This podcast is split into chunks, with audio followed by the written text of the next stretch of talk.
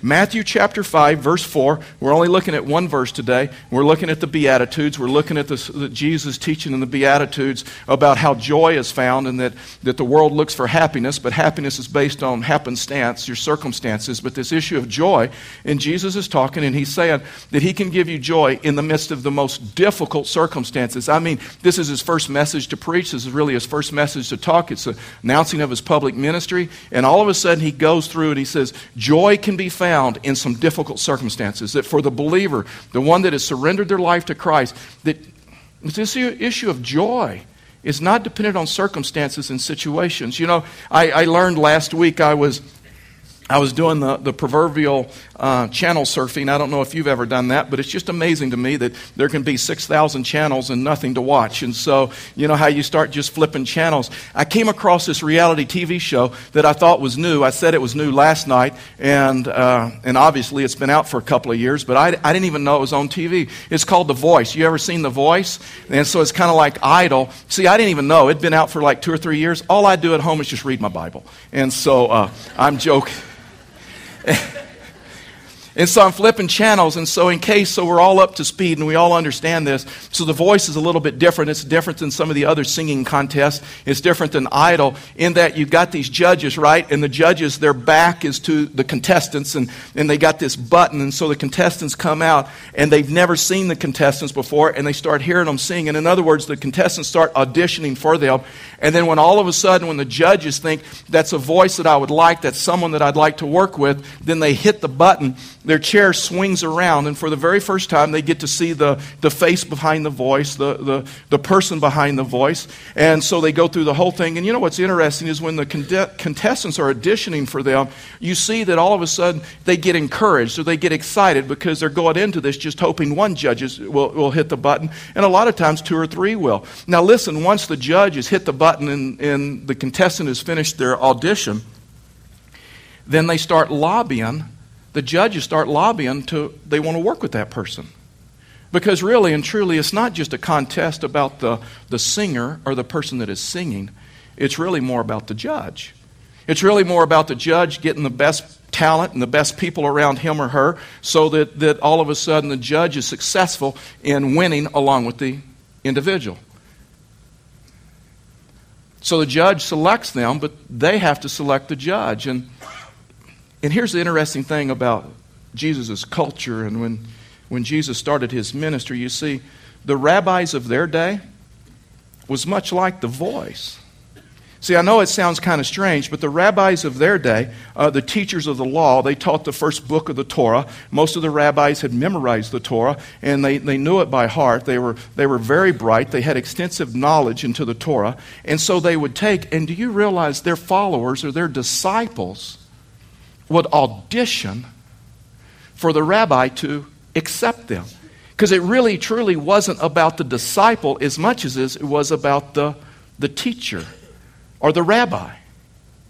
And so these disciples would have to audition for them, and, and they may already have memorized the Torah. They may have memorized the whole book of, of Leviticus, and there was an extensive process because it was really about the, the rabbis being prideful. It was really about their disciples were a reflection of who they were, much like the voice. And sometimes they would ask questions like, well, how many times does the word Yahweh appear in Leviticus? Because they only wanted the brightest they wanted, only wanted the most talented because you see, it reflected about the rap because it was all about them.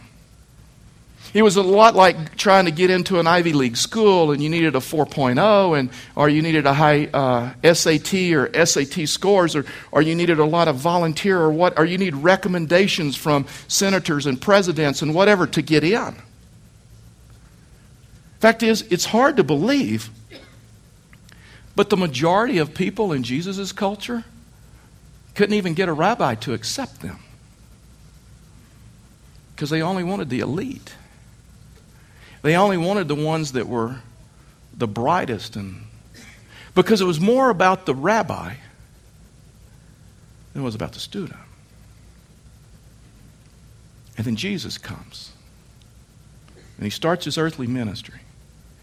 And he's a teacher of the law. He's a rabbi in some respects. And he's countercultural. And Jesus says, anyone who accepts me will never perish, but have eternal life. Whoever, whoever desires to follow me, let them take up their cross daily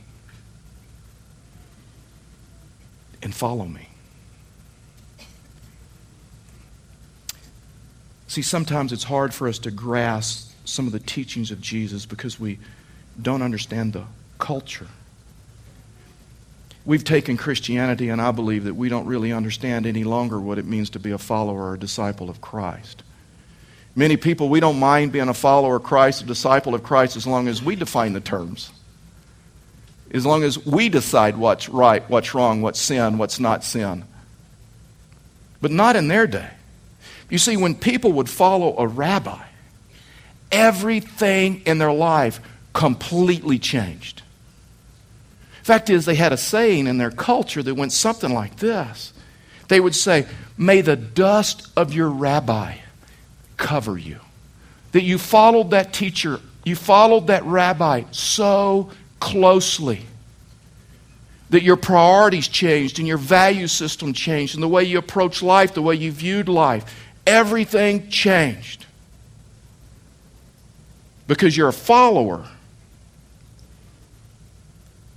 of His. I don't know if you caught it, but Saturday morning was because of Whitney Houston uh, millions upon millions of people went to church Saturday morning. And CNN and Fox uh, covered it live without editing it. I'm sitting there listening to the number of times that Jesus was spoken in that service, thinking this is probably setting all kinds of records. The number of time that Jesus was spoken at CNN and Fox and some of the other out- outlets. And, and they started the service out, and they had a little bit of a disclaimer, and they said this. They said, said you know, uh, it doesn't matter how rich you are. Doesn't matter how successful you are. Doesn't matter how powerful and popular you are. Doesn't matter how well you can sing and, and how well you can act and all that, because they had some of the world's most influential, talented people in that place. But here's our disclaimer every one of us needs Jesus. Doesn't matter who you are. Every one of us needs Jesus. One of the one of the guys that got up to speak was just so telling. His name was Kevin Costner. You may have heard of him, uh, but he he got up and he talked about his relationship with Whitney Houston and how close they became in, in the bodyguard. That he was the one that wanted her. The the the net the the the, uh, the producers and the, and the company did not want her. They wanted someone else that was more experienced in acting. And he's the one that fought for her. And he says, and we got to know each other, and we spent a lot of time with each other. And he says, I know you're going to think this weird, but Whitney and I have a lot of things in common. And I know you may think that's strange because I'm a boy and she's a girl, and, and I am white and she is black, but he says, I am telling you, we have a lot of things in common. We were both raised in a Baptist church. He said, I was raised, he says, fact is, I have some of my fondest memories of childhood was in church and in a community of believers. I remember when I was four years old when a gold shovel went into the ground, and then all of a sudden a building went up to where there was once no building. I remember spending hours in that church with my dad that was committed to that church. And he says, and I always worried as a child and feared that God was calling me to be a preacher, that God wanted me to be a pastor. The problem is, I looked at our pastor and I'm not so sure how much he enjoyed it. I'm not so, I'm not so sure how much joy that he had. And it is a sad commentary on believers, it is a sad commentary on the church that there's this belief out there that if you surrender your life to Christ, because see, we love the evangelicals, we love to talk about salvation. We love to talk about salvation. We love to talk about eternal life, but nobody wants to talk about surrender. Nobody likes to talk about what it means to be a follower of Christ, what it means to surrender your priorities and your values and how you do life to where you surrender it to the place that it changes everything about you. It changes the way you treat your wife, it changes the way you treat your husband, it changes the way you treat your kids, it changes the way that you treat people that you go to church with and you do life with. It changes everything about you. And the world would tell you that, you know what? Joy is not found in surrender that for some reason you become a follower of Christ, it is boring. It is not productive. There is no purpose in it. There is, there is no reason for it unless you get to this point when you're about ready to die or you have died and then you need Him. And you watch this group of people that were honest about Whitney Houston's life and honest about her struggles, but then also honest about her relationship with Christ. And they did not grieve like people without any hope. That even in the midst of their mourning, even in the midst of their struggles, and I'm telling you, I've done hundreds of funerals as a pastor, and I've done funerals for people within the community that could not find a pastor or church in town that would do their funeral. I have done funerals for people that were very far away from God, and I can tell you this there is a difference when you do a funeral for a group of believers than people that are lost. And that's why Solomon said this. Solomon said, It is really, really better to attend a funeral than to attend a party. Because at a party, there is drinking and dancing and celebration, and it's empty and it's temporal and it's done. But there's something about a funeral that causes you to look to God and causes you to look at your life that can have eternal significance. And Jesus in Matthew chapter 5 verse 4, he makes this statement. He says, he says, joy can be found. Blessed are those who mourn. Why? For they will be comforted. Because they grieve like people with no, with, they, they, they grieve with people with, like people with hope. I'll get it out. Because there's a difference about them. And Jesus, in this word, well, fact is, mourn and sorrow, there's seven different Greek words. And Jesus uses the most debilitating, the most painful word there is for mourning and sorrow. It's the loss of a loved one, the loss of a marriage, the loss of a relationship, the loss of a child.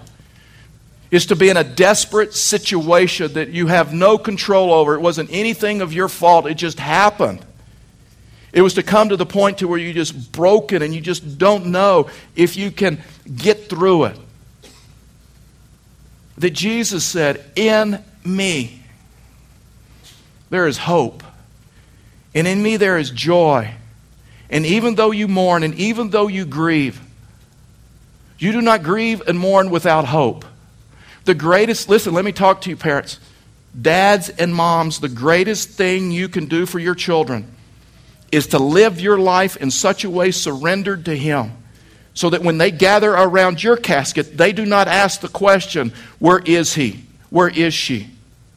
That they know with confidence you're with Christ, that they'll see you again.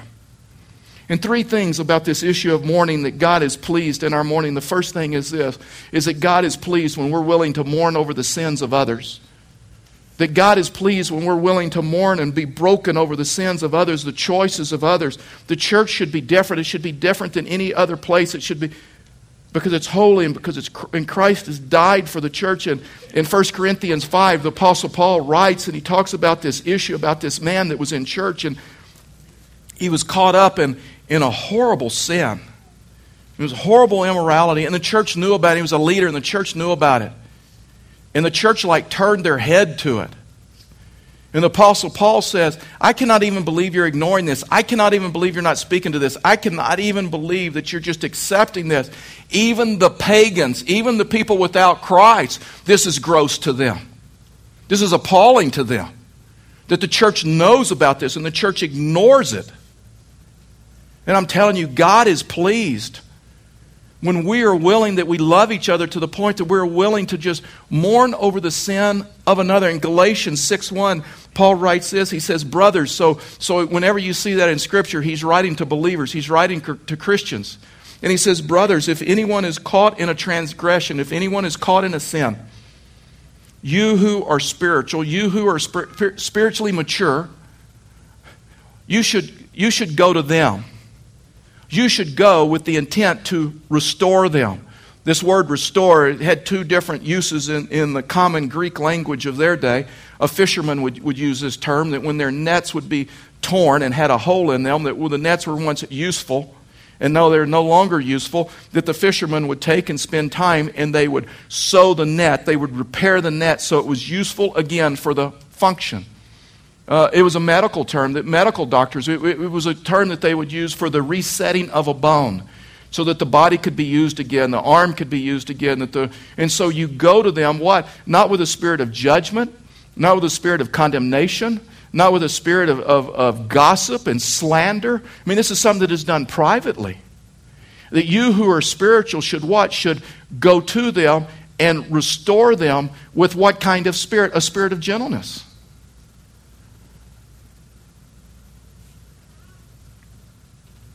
A spirit of concern for them. That if you continue on this road, that if you continue to make these decisions, that it will not end well for you. To where it's not about you, it's about them. It's not about where you want to help them. And then there's like this warning that you, and when you do that, you need to keep watch over yourselves. Why? Because that could be you. Be careful when you think you stand firm, you will fall. It's what Corinthians says. That's how we can go to someone with humility. See, that's why religious people and the righteous people can never go to someone and restore them. Because they think, I'd never make a decision like that. I'd never. I'd never do something like that. That's beneath me spiritually mature. Remember last week? Blessed are the poor in spirit. That we understand that we are completely spiritually destitute and totally dependent on Him. There is no judgment in a person like that. Man, how do you handle it in church? When we're a community of believers every book of the New Testament, except for the Gospels, was written to a people group, a community.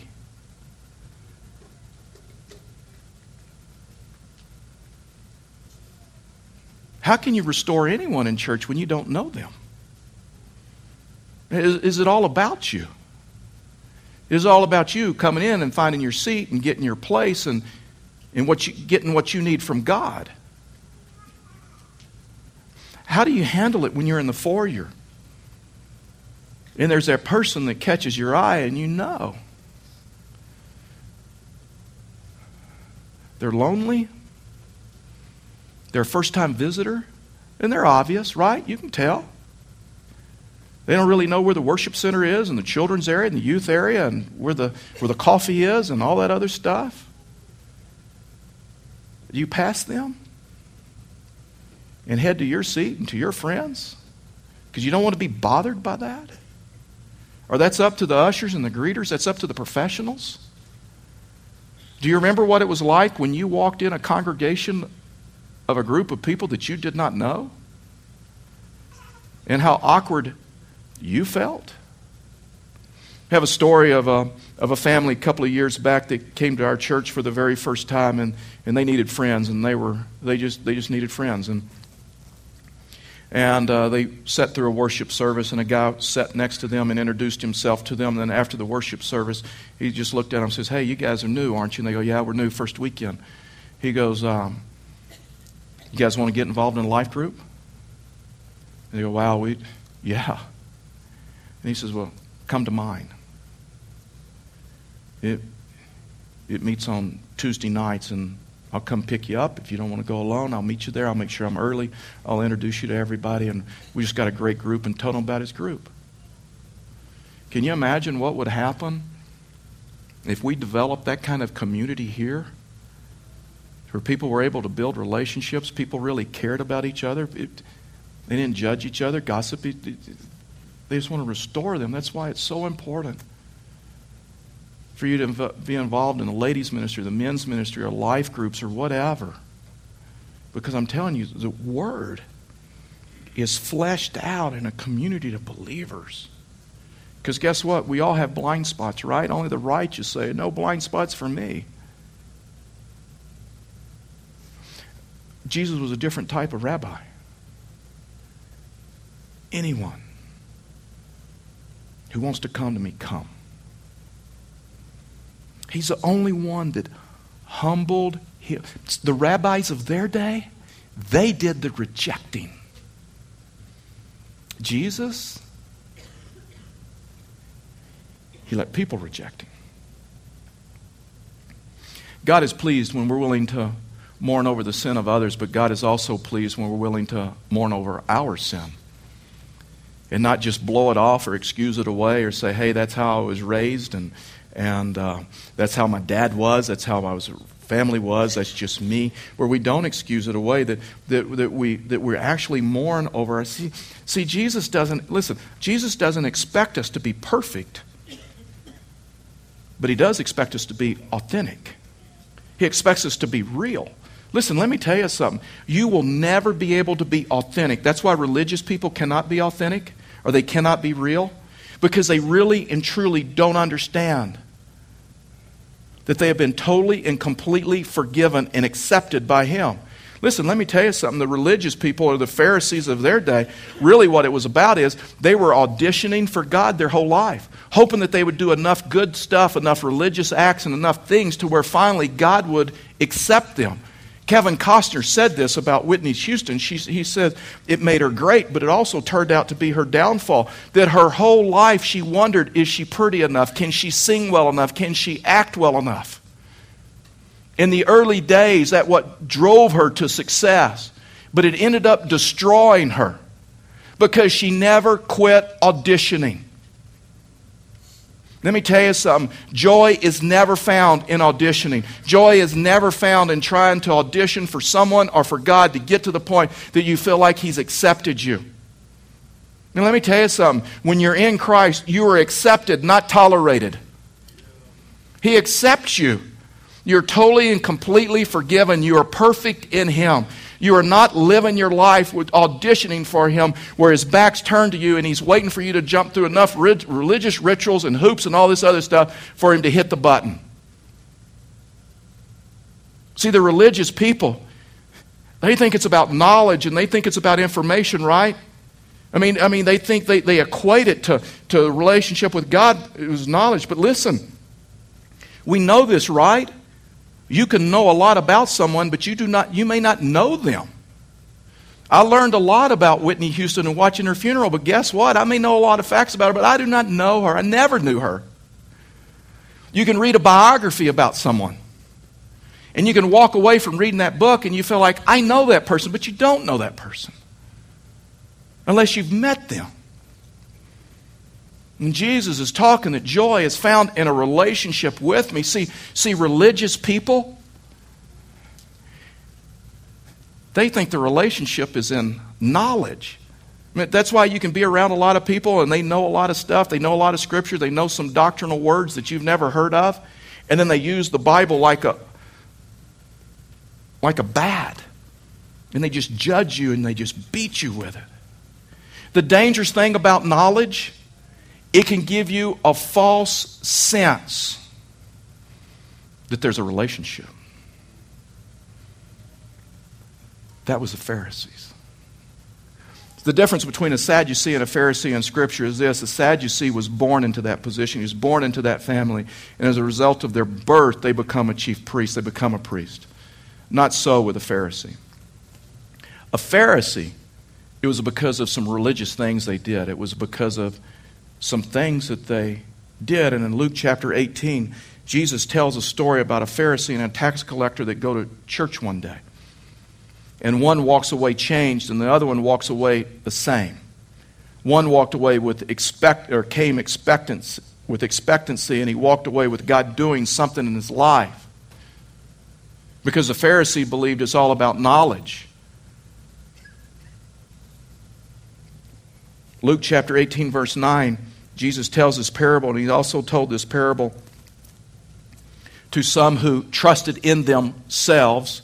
That's a religious person. That's a person that does the rules and the regulations, the rites, the rituals, all that stuff. They're, they're, they're living their life auditioning for God, hoping that sometime, someday, they do enough stuff that all of a sudden He accepts them.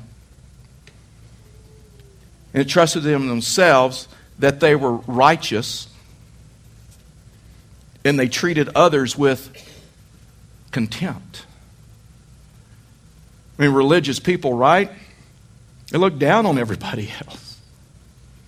And they treat them with contempt. You see, Pharisees gave their minds to the study of God, but listen, they, they never surrendered their hearts.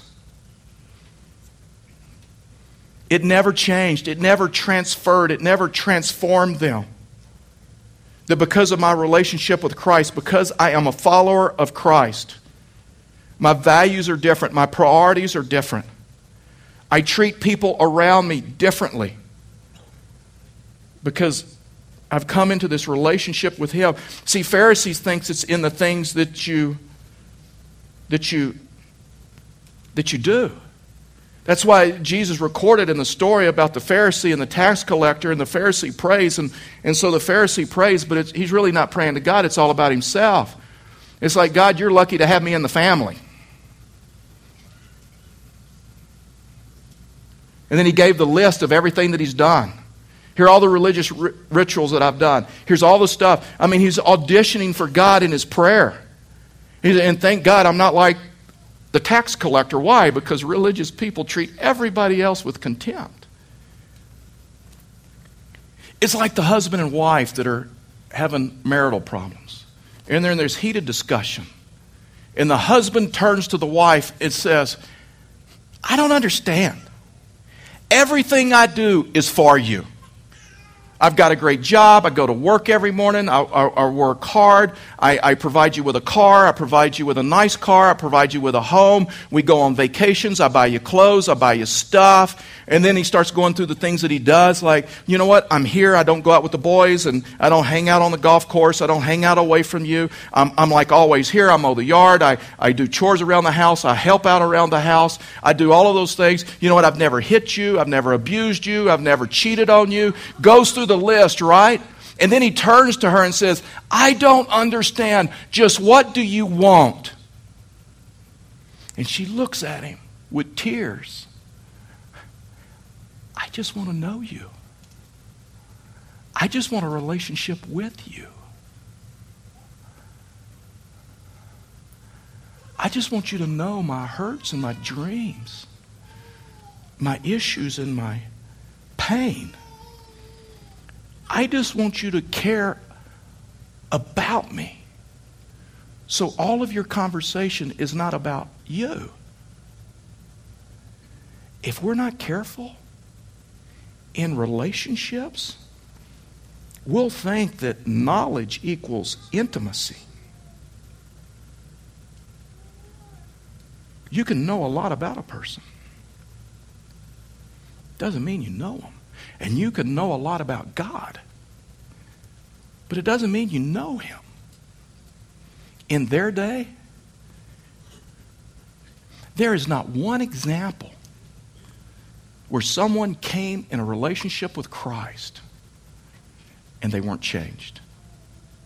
The tax collector, his prayer totally different. God, I cannot even look up to heaven I'm spiritually dependent on you.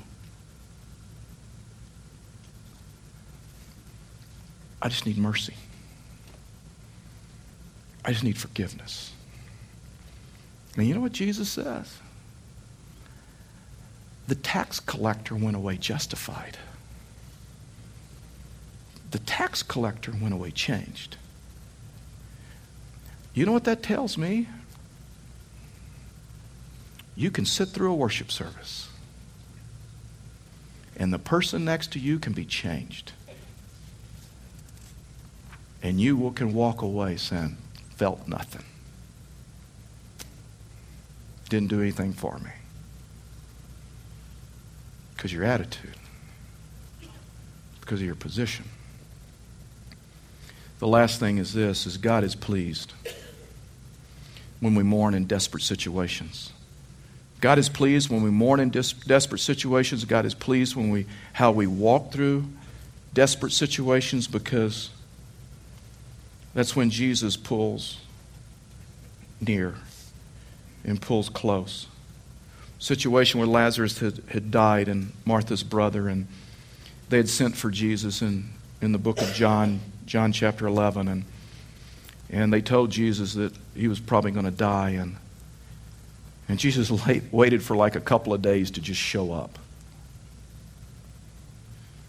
And as he's walking up, Martha greets him in the driveway. And, like, no need to come now. In John chapter 11, verse 21, the scripture says So Martha said to Jesus, Lord, if you'd been here.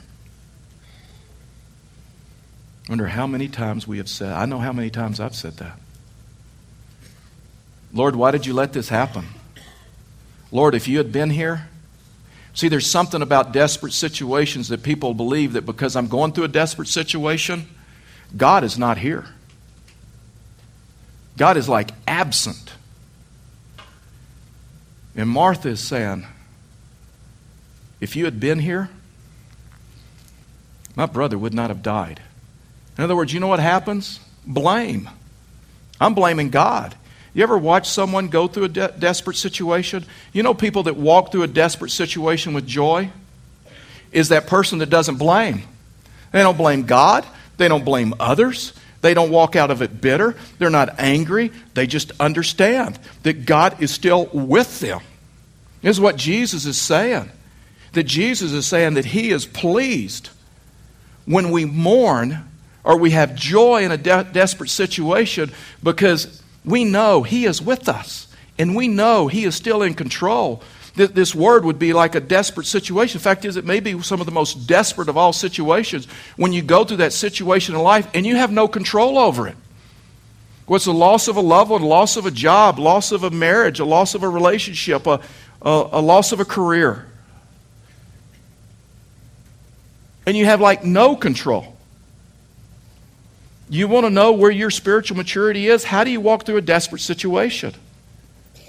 Do you blame him? Do you blame others? Or do you understand, blessed are those? See, you will never be comforted when you're blaming others or when you're blaming him. And you understand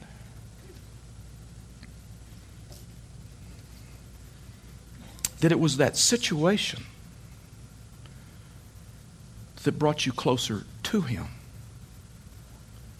Because in that de- desperate situation is when He draws close to you. I'm, I'm just telling you, as, and I've been to seminary and pastored here since 95. I've learned more about God in desperate situations. But He can be trusted that He is there. Sad thing religious people feel like they're auditioning for Him and they're trying to earn His approval and earn His acceptance. And maybe they can do enough good things so He will accept Him. But he, Psalms 139 says,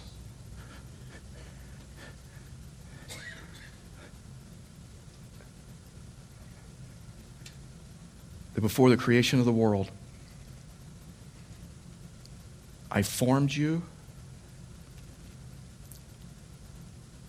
and I knew you. Before you auditioned for me, before you sang your first note, before you preached your first sermon, before you did your first religious righteous act, before you committed your first sin, I formed you and I knew you. And I hit the button. And now I'm waiting for you to accept me.